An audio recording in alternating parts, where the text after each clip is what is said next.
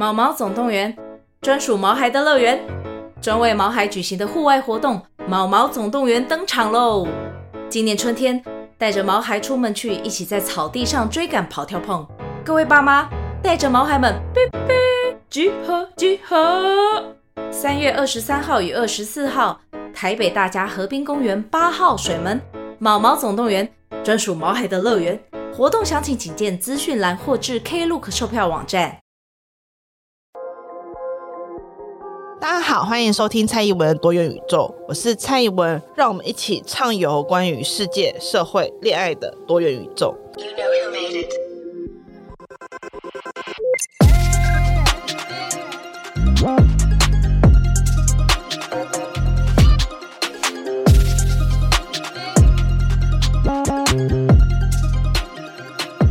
大家好，大家晚安。唉，我今晚就太了。我们现在讲一件蛮有趣的事情，就是在先说今天也是一集闲聊集，因为我这几天真的是太累了，但是我还是有写脚本啦。但是在我进入我今天预设的话题之前，我想先来聊一个刚刚与我老公聊到的一个新闻，就是有一一名家有国小跟国中生的家长在 PTT 贴出了小孩子的联络簿。然后上面出现了中英文夹杂的字句，然后痛批说，呃，学校政策让联络部变成了中不中、英不英的晶晶体。那什么是晶晶体呢？事实上，晶晶体的由来是因为首都客运千金李晶晶接受 Vogue 采访的时候，介绍自己如何挑选第一个名牌包。在访谈当中，李晶晶不时夹杂了中英文，后来就。有点被人所嘲讽，所以他就变成了晶晶体。那我先跟大家坦白说一件事情，就是我当时哈也是有一起去嘲讽晶晶体这件事情，但是我后来在我人生的后期，其实有稍微去反省自己当初一起搭上了这个社群热点去酸李晶晶这件事情，因为。我发觉晶晶体这件事情是一个生活的常态，怎么说呢？像我自己台语不是很好，但是呃，严格来讲，我是生活在台语蛮常被使用到的家庭，只是我个人没有特别去学，然后我的语言天分也不是非常好，所以我的台语其实。不是很认真，但是我又会想要尽可能在我的言语当中有一些我觉得只有台语才能够描述的词汇，我就会想要尽可能的使用台语。例如说，我刚刚所使用的认真，或者是呃，像是会靠啊这种东西，就是我就会觉得说，有些词用台语描述就是比较它的 feel，你看 feel，所以我一直觉得所有的语言它都有它的一个。image 存在，它都有一个画面的存在。那你想要呈现出来的画面，有时候它并不一定是用同样的语言就可以去描述。所以在几年后，我就发现一件事情：当我很努力的想要去学台语，把台语找回来之后，我就很容易在讲话当中也变成一种晶晶体。那种晶晶体，也就是所谓的华语、台语、英语以及 sometimes 日语的交杂，因为。我觉得我的大脑开始产生一种混杂的选字功能，就是它自己不会局限于语言，而是自动去选择了一个我自己认为最适合。最符合当下我想要讲东西的方式。当然啦，这是指在日常生活当中。如果今天我要去给一个英文的 speech，或者是我是要有一个 opening remark 等等，那我可能还是会乖乖的去写一个全英文的稿子。或者是如果今天我是要去某些地方演讲啦，那我还是会乖乖写一个全华语的稿子，因为。啊，这是没办法的事情嘛，这是工作的一个伦理。但是如果你今天跟我说我要回到日常生活的时候，用晶晶体，或者是用所谓的台湾国语、台湾国语，或者是半台半英半客，我觉得 Why not？我其实越来越不喜欢所谓的语言要很 pure 这件事情，因为我觉得语言它是不可能。它不应该是很单纯的事情，特别是我自己在开始用很多网络资源学台语之后，就是呃，我跟大家坦白说，我刚开始学台语的时候，其实我非常非常怕讲台语。就是虽然我跟大家讲，就是我的爸爸他的母语就是台语，然后我也会固定时间去跟他讲台语。那因为我爸是我爸嘛，就是我做什么蠢事、讲什么蠢话，他都要支持我，因为他是我爸，就是他没得选。所以就算我今天讲出了极度难听的台语，他也 have no choice，他就是必须要接受。因咋不给他台语，我告诉所以呃，他就只能接受这件事情。所以他就必须要陪我练习台语。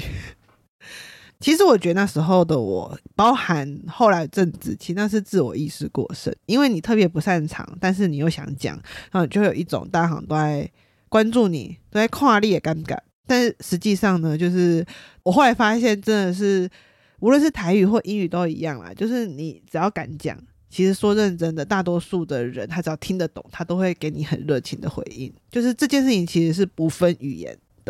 所以现在你也看到啦，你就可以在 Pocket 听到我讲这种台英华语交杂的使用方式。那先不要说这晶晶体，啊我觉得这样对晶晶很不好意思，毕竟我也买不起名牌包。就是我叫它文文体好，用自己来命名。那我还蛮喜欢自己现在这个使用语言的方法，虽然我希望在未来台语的比重可以越来越增加，然后英语的比重也可以越来越增加，然后华语的比重可以越来越少，就是这是我对我自己的期许来的。呃，我希望自己在比重的调配上可以有一些调整，但是我自己是觉得，呃，认知到语言是一个混杂的，是一个不停在改变的实体，这件事情是很重要的。我以前也会一直强调说，我希望真的，我小时候真的这样想。我小时候也会觉得说，政治人物就应该要讲大家都听得懂的话，政治人物就应该要讲流畅的华语。我小时候真的是这样想的。我现在对于这个想法非常的愧疚，但我小时候确实是这样想的。所以当出现政治人物他讲了国台交杂。就是所谓的台语跟华语交杂，或者是很不标准的国语，或者是全台语的时候，我会在内心浮现的一些不耐烦。我会觉得，为什么你要跟我沟通，却要用我不熟悉的语言？为什么不用大家最通用的语言，让所有人都能理解在讲什么？这确实是我以前的想法，但是那个时候我还没有理解到台语。为什么会是现在这个样子？客家话为什么会是现在这个样子？以及就是原住民的语言，以及台湾各种不同语言上面的历史，它为什么会是现在这个形态？那当时的我并不清楚这件事情，当然也不会了解什么转型正义或者什么东西。我只觉得，哦，沟通最重要就是大家听得懂啊。然后我们当然是要学最多每个人听得懂的话，我们应该要努力去讲到所有人都可以听得懂的话。语言应该要某种特定的 elegant，就是一种优雅的样子。而这优雅样子在台湾就是某种类型的一口标准的华语，一口标准北京腔的华语。然后，如果你今天要讲英文，你也不可以华语跟英文交杂，你一定要一口流利的纽约腔英文，才代表这人英文很好。如果你今天是充满了台湾腔调的英文，你的英文就不够好。这个就是我们对于语言的阶级的一个想法。我不骗大家，就是我以前都是这样想的，就是我以前也这么觉得，语言就应该要是纯净的，要是标准的。所以我那时候花了非常非常多时间去学没有口音的英文，就是我要我期待我自己讲出来的东西，就是一个没有口音，让人听不出来是台湾人讲的英文的英文，以及小时候我是。国语文演讲比赛出身的，然后我就要去学一口抛弃掉台语腔的华语。那我必须要讲，就是这些学习，当然它一定程度的养成了我某些好处。因为我必须要坦诚，就是在这个世界，在这个社会上生存，你拥有这些能力，它其实是会给予你一些好处的。例如说，我相较于别人而言，我更不怕上台，我更不怕上台演讲。然后，我也相较于别人而言，我在做英语的沟通上面，我更有胆量。因为其实很多人的英文都比我好，他只是没有胆量去讲而已。这是我从。这一套模式当中学所得到的好处，可是正是因为我得到这好处，我就理解了一件事情，就是学会纯净的语言，去标榜纯净的语言才是好的这件事情，它本身就是在创造出一个阶级的想象，就是某一个口音才是好的。我先讲一件事，就是其实并不存在着标准的口音。谁说哪个口音是标准的？为什么华语就只有呃呃呃呃呃这个口音才是标准的？为什么我们这种字正腔圆的口音才是标准的？为什么客家腔像我？我妈妈就是很典型的客家腔。我妈妈她讲丢掉，她绝对不讲丢掉，她会讲丢掉。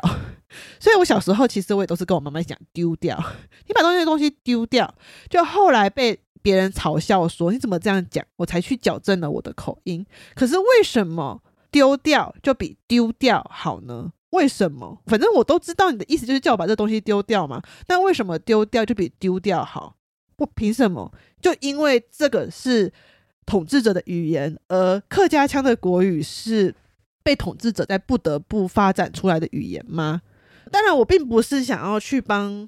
嗯双语政策讲话，就我对双语政策很多我自己的看法。可是，其实我很不喜欢这种去贬低或者是排斥语言变体的方法。就是我现在看到晶晶体，我就会觉得晶晶体也很棒啊，就是。中英交杂，Why not？就是中文、英文交杂，Why not？台语、英语交杂，Why not？台语、中文交杂，Why not？就是语言它的活力就是来自于被使用。至于它怎么被使用，它只要能够沟通就好了。为什么我们要持续的去创造出一种正点的、优雅的、正确的语言使用方式才是对的？可是实际上，我自己后来开始密集的在业务上跟。英语使用者接触过后，就发现，就算今天是美国人或英国人，他百分百照着我们想象中最精致、最标准的纽约腔或是英国腔去使用英文的人，也非常非常少啊。我一开始印象最深就是，我有一次跟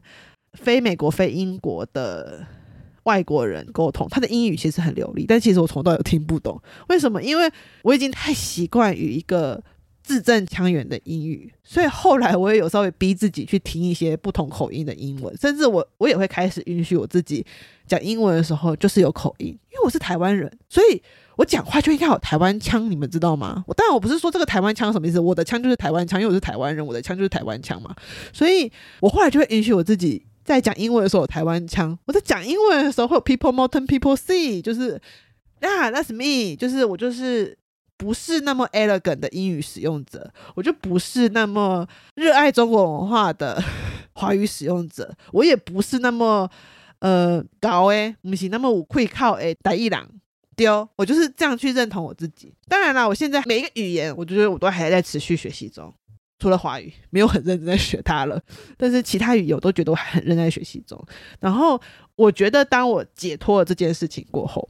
就是我解脱了，一定要把一个语言给正点，一定要把一个语言学到纯净这件事情之后，我觉得我有点解放，因为我以前一直觉得我是个没有语言天赋的人，然后我甚至有点排斥去学英文，排斥去学台语。就是在我讲最初的那个，我觉得大家都应该要用华语的那个年代，我觉得很排斥去学其他的语言，因为我就觉得啊，会华语就很棒啦，然后大家都用华语沟通就好啦。可是当我解脱了这个。语言的正规性，或是语言一定要某一种样子之后，我就会非常开心的去学习各种不同的东西，包括现在我我也很想要学客家话跟粤语，这样我回去会跟我妈妈开始努力的讲客家话，就是 如果就算我讲的真的超级烂，然后 有一半以上的话，其实我想我的亲戚们都听不懂，那也没有关系，反正我就是讲。就像其他人都会跟我们说，你学英文有一个东西就是垄断嘛，就是你看到外国人就纠团上去跟他讲很多英语，管他听不听得懂。好，不要这么做，因为这样可能会被怀疑是跟骚哦，这样真的有可能是跟骚。但是就是不要这么做，意思就是说，当你有机会碰到外国人的时候，不是每次那种英语学习都会鼓励你说，你就努力的跟他讲英语，然后跟他英语就是对话。我觉得说，我们为什么不能把这个广大用在其他语言上面？任何一个语言应该都是你凭借着一股广大，然后你就去讲，然后去很努力的说这件事情。像我现在就是去 KTV，我都会大胆的点粤语歌，即使我其实才学没多久，我觉得哇，我就要点，然后就是我就是唱的很像是应用注音拼音拼出粤语的感觉，但也无所谓，我又不是陈奕迅，我也不是王菲，就是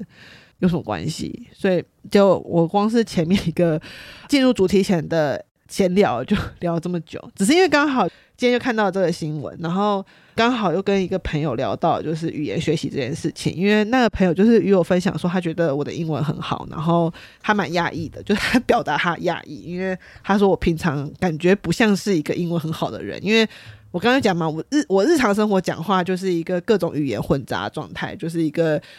文文晶晶体的一个状态，然后所以一般人都预期这种人就是英文不好，台语也不好，华语也不好才这样讲话，然后他。这阵子突然有机会看到我用英语与在业务上面的沟通后，他就有点讶异，说：“哦，原来你英文还不错，那为什么平常你还要用金金文文体来面对这个世界？”然后觉得说不能这么说啊，而是因为在我心中语言的位置已经跟我小时候看待语言的方式不同了，所以。在各种意义上，我都没有想要追求语言的纯净这件事情，所以刚好回来看到这个新闻，我就有点有感而发。就我这点有感而发，居然讲二十分钟，我天哪！我那天碰到了我的高中同学，就是我在买咖啡的时候碰到 高中同学，反正就跟他坐在那边抬杠，他就跟我抱怨我的 podcast 就如同我本人一样，就是他就说如同我在高中时候本人一样吵，我真是觉得很悲伤。嗯，好啦，我接下来会认真努力的去学习。等这阵子忙完，我会努力去认真学习如何让我的声音更温柔、磁性一点。虽然它可能还是不会是一个标准化的声音，因为我就越来越不想追求这个标准化、稳定的一个常态。好，那其实我今天本来要来讲的时事是一个蛮无聊的东西。我自己看完之后，我都觉得有一点无聊。对不起大家，就没有前面的双语有趣。其实我本来想要讲的是郭台铭拖鞋坐商务舱，不知道有多么的无趣。但是为什么会突然想要讲郭台铭拖鞋坐商务舱呢？呃，因为我最近在念 badu 突然连接到了一个真的很 boring 的东西。就我最近在念 badu 那 badu 就是呃，我先稍微简介一下 badu 是谁好了。badu 是一个法国社会学家。我本人觉得自己跟他不会太合的人，然后我最近觉得我有点稍微跟他合了，就是有点领悟的感觉，算有点晚了，就是我的社会学生涯一直到蛮后期才开始觉得自己跟 b o d u 和解是有点晚。我相信我接下来也会跟其他法国社会学家和解的。然后我突然觉得 b o d u 提出了一个蛮有趣的东西，其实就是我刚刚前面有提到，就是关于纯净这件事情，就是我们常会认为。有些人他是天生的，不经学习的就拥有某些东西，例如说仪态、礼貌、气质这些东西，我们会很自然的觉得某一种，嗯、它里面所提到就是一个单纯的、纯粹的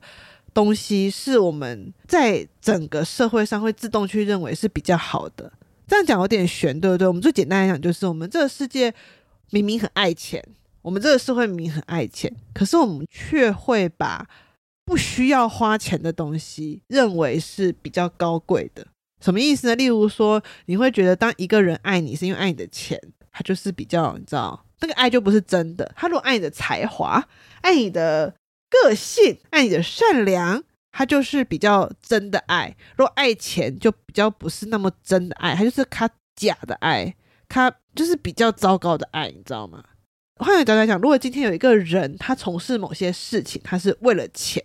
例如说他画画是为了钱，哎，他画画这件事情就会被认为是是一个商业性质的想法，他就比较没有那么崇高。而我们当我们去想象艺术的时候，通常第一个想法什么？是不为了钱去创作的东西，就是你之所以觉得这东西有价值，是因为它有艺术上的价值。是因为你看到他，你就感受到某种性灵的充满，感受到某种是性灵哦，不是性欲的充满。性欲的充满可能也是啊，但是不是我讲的这种，就感受到某种性灵的充满，就感受到一种啊、单纯的情绪上面的愉悦跟快乐。那这种时候，这种不为了利益、不为了钱而去创作、不为了钱而去欣赏这种东西，其实是。呃，被认为是比较纯净的、比较好的、啊、呃，比较自然的状态。所以在 Badiou 的描述当中就有提到说，我们认为的品味，很长时候我们会认为它是自然的，就是某种自然的状态，某种好像是最纯粹的状态的时候，我们会认为它是最好的，因为它没有被金钱、没有被现实所污染。那当我们这样去思考的时候，很容易会跳入一个循环。其实就我刚刚提到的，纯净这件事情的前提是什么？纯净这件事情的前提其实是你位于宰制或支配者的位置的时候，你才有办法纯净。啊，再说更白一点，就是什么啊？你如果没有钱，你当然会想要钱呢、那一个可以去不在意钱的这个想法，它很大一块就是来自于什么？就是来自于他本来就是属于不需要在意钱的阶级。当然，一定会很多人说，很多艺术家都是很贫困啊，贫困一生呢。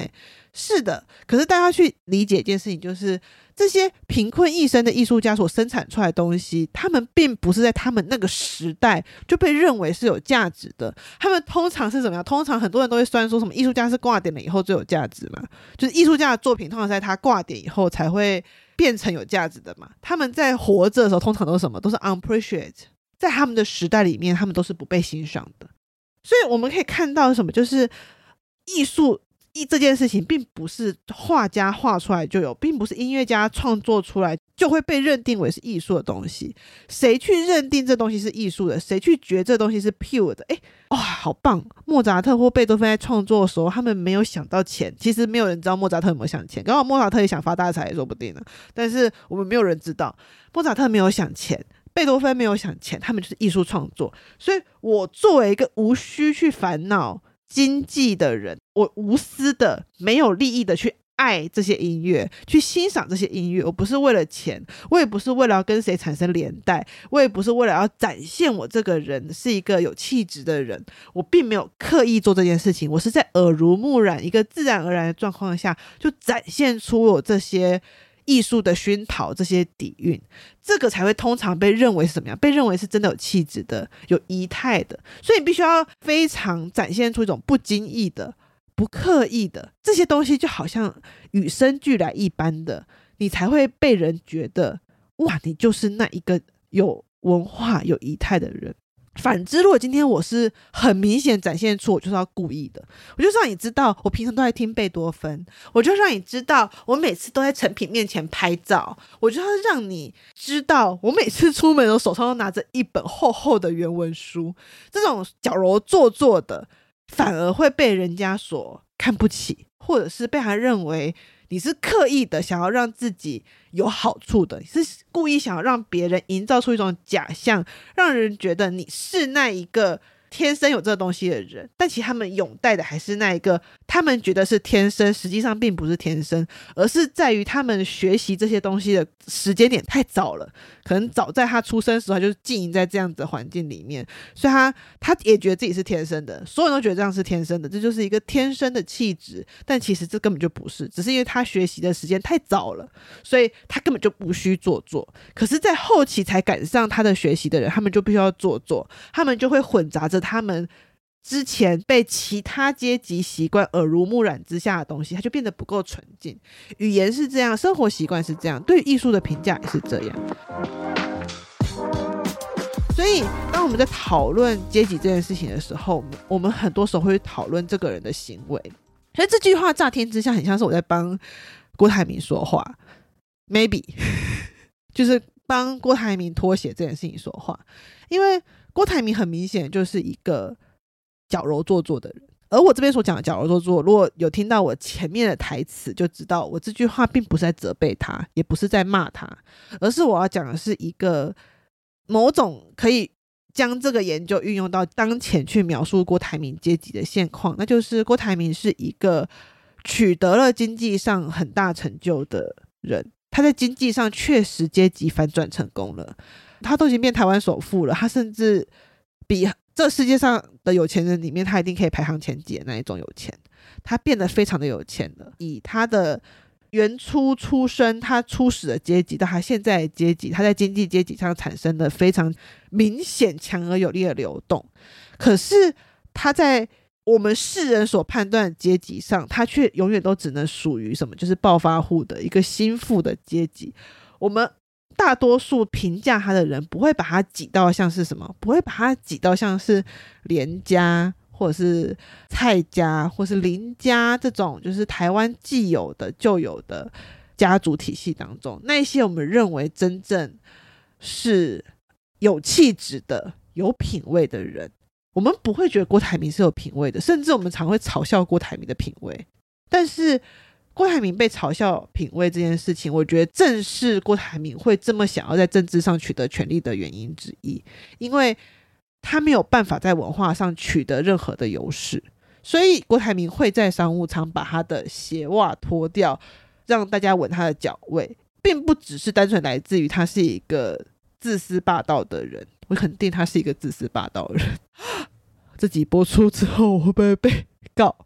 ？OK，但是我还是有帮他讲话，就是我并不认为他脱鞋袜这个举动是来自于他就是一个自私霸道而不去替别人着想的人。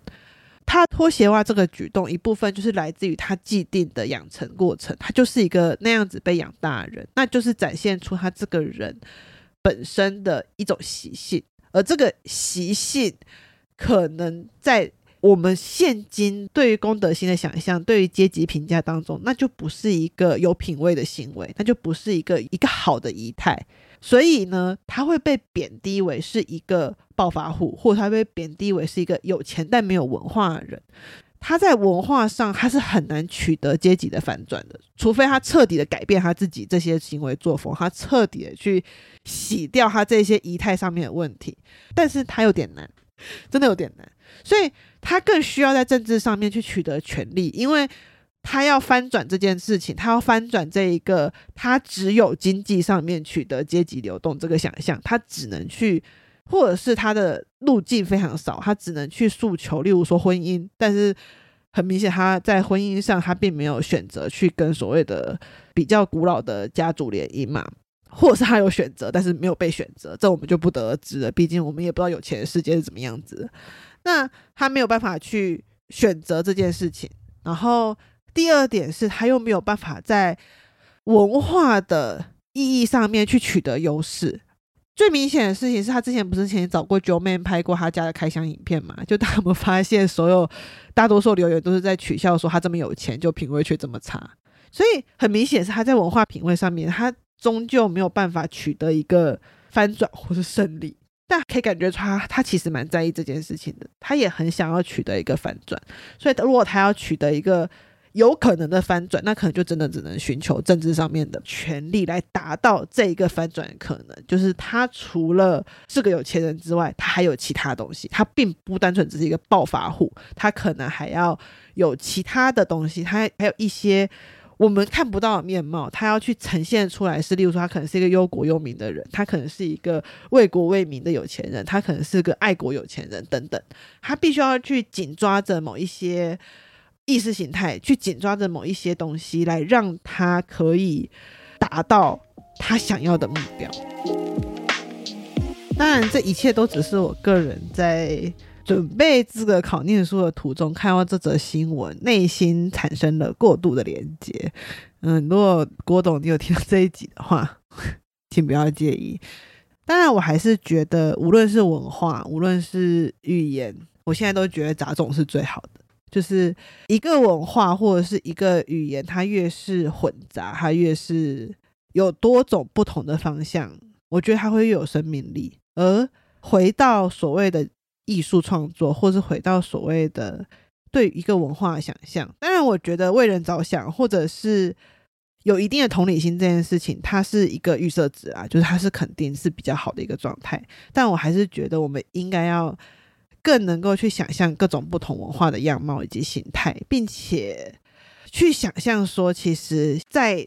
一个空间里面，它本来就是存在着不同文化的样子。而你现在看起来好像很。单一，或者是在过往的某些时间点，好像你就会觉得说，以前就没有现在这么乱呐、啊。像现在好像所有人都可以去发声啊，或者是所有人都有他的问题啊，然后所有人都在抱怨什么事情。我就会说，那是因为以前这些人的抱怨没有人听得到啊，以前这些人的文化，以前这些人的艺术没有人看得见啊，以前这些人的展览方式，这些人的策展方式，这些人他们的生活的轨迹不会被认为是艺术的，不会被认为是美好的，不会被认为是有气质的，不会被认为是有文化的，所以你看不见，你也不会去 honor 他们，不会去呃，尴尬一就碎哎，刚刚一就演倒哎，你都不会这么觉得。所以在过往的时候，虽然我们觉得好像那个单一的美感，那个单一的美好很值得追求，可是我更喜欢现在这种很混杂状态，可能就如同我的文文晶晶体一样，我很满意现在在我身上那一个混杂的。语言混杂的文化，以及各种混杂的知识系统，有时候我觉得我的知识系统很错乱。但我可以很直接的说，我就是一个在念社会学的人，然后一路念到博士班。那当然，这在我的思想当中是很稳固的一块，就来自于对于社会学的想象以及社会学理论。但是我同时，我从出社会过后做的大多数工作，都与社会学的很多概念是。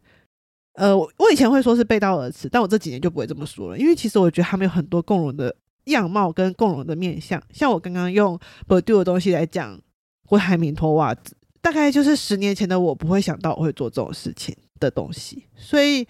我觉得这种混杂的、充满了各种不同，看起来好像是冲突，但是最后其实可以融合在一起的生活方式，这种文化样态是很台湾的一种事情，是就台湾的。几款代机，所以至少我现在很满意台湾现在这种大家可能会说太乱，或者是大家可能会说太莫名其妙的一个状态。其实我是蛮喜欢的，这是我喜欢台湾的原因，就是因为我们可以用一种很有生命力且乱七八糟的方式生活着。所以今天这一集有一点没有重点，因为我原本写的稿子其实是郭台铭脱袜，然后我要讲。不敌二，然后接下来我要讲柯文哲的另外一种阶级形象，但已经没有时间了，而且我超级想睡觉，已经陷入了晚上的嗨。那我觉得再这样讲下去，我会开始讲一些我自己要把自己剪辑掉的话。所以呢，我们今天的 Podcast 节目就到这边结束。那呃，其实因为这阵子我比较忙啦，所以也对大家有点不好意思，就是在节目的准备上面可能会有一些没有那么。像之前有一个很，我自己是觉得有点不好意思，是我之前都会准备超级多相关的素材，然后呃准备很多脚本跟资料，但是最近就是都有一点临场发挥，或者是我最近在念什么书，最近在关注什么样的新闻，我就直接讲。那我不知道大家比较喜欢哪一种，可能你觉得之前的也很好，可能也觉得现在这种有点乱七八糟样子也不错，但是就像我刚刚讲嘛，这两种样子都是我，然后某种程度上也是我。很喜欢现在这一个世界的原因。好，那今天的节目就到这边啦。那非常感谢大家听到这里。那如果对本集节目或者是之前的节目任何问题的话，都欢迎留言传讯息到我的粉丝专业。那喜欢今天的节目，也欢迎留言追踪分享。那蔡宜文多元宇宙，欢迎每个人。谢谢大家，早安、午安、晚安，拜拜。